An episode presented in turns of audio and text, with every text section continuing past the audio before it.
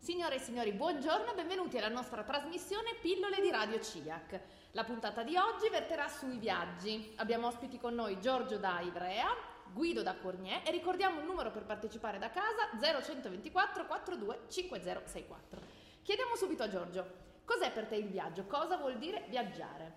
Beh, il viaggio inizia ben prima della partenza, continua per tutto il viaggio e dura anche molto tempo dopo l'arrivo. Il viaggio è svegliarsi la mattina in un posto senza sapere dove si è, vivere cose diverse, andare a dormire non si sa dove e non avere una data prevista per il ritorno. È dilatazione del tempo, è vivere ogni giorno come se fosse una settimana. Grazie mille Giorgio. E adesso invece chiediamo a Guido, qual è il viaggio che hai nel cuore, quello che ti piacerebbe fare, quello che sogni? Sì, ciao a tutti. Per me i viaggi vanno diciamo un po' oltre prendere l'aereo per raggiungere mete esotiche, andare al mare, poi magari potersi vantare con gli amici di questa esperienza.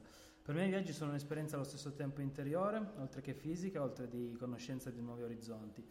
I viaggi che mi attirano in particolare sono i cammini, i cammini spirituali interiori, quindi dei percorsi che si fanno uh, a piedi e che portano, ci portano ad attraversare zone lontane. Un cammino che mi interessa, che vorrei fare, che consiglio anche, è la via Francigena, che da Canterbury in Inghilterra porta la Terra Santa a Gerusalemme. Bene, grazie mille Guido. E adesso mi dicono dalla regia che arriva una telefonata. Pronto? Con chi parliamo?